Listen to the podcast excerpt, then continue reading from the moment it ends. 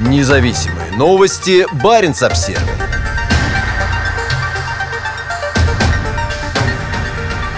В России предпринимают шаги по дальнейшему ограничению протестов.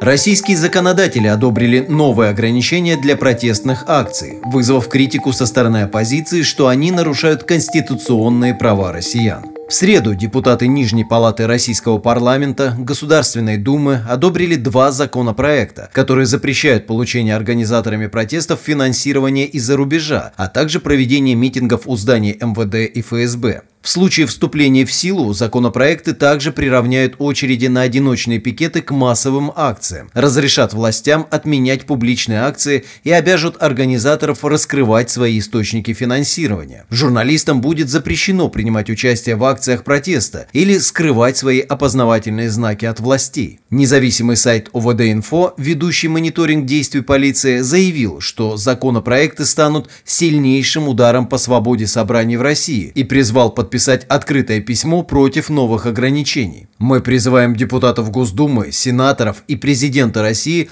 исполнить свою конституционную обязанность и не допустить принятия ограничивающих свободу законов, говорится в открытом письме ОВД-Инфо. Законопроект был внесен в Думу 17 ноября Дмитрием Вяткиным, членом прокремлевской партии «Единая Россия», имеющей подавляющее большинство в обеих палатах парламента. По данным сайта Госдумы, за введение ограничений подавляющим большинством проголосовали депутаты от «Единой России», в то время как три оппозиционные партии голосовали против. Может быть, вообще отменить 31-ю статью Конституции о свободе собраний, заявил в ходе дебатов депутат от оппозиции Павел Шперов, сообщает ежедневное деловое издание «Коммерсант». Депутаты Госдумы должны проголосовать за ограничения еще два раза, прежде чем их утвердит Верхняя Палата, Совет Федерации и подпишет президент Владимир Путин. Выступая в четверг на заседании Президентского совета по правам человека, Путин подтвердил свое мнение о том, что те, кто финансирует российских активистов из-за рубежа,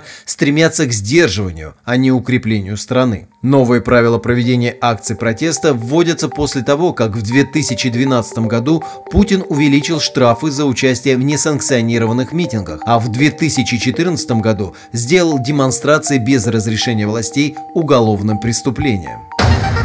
Независимые новости. Барин обсервис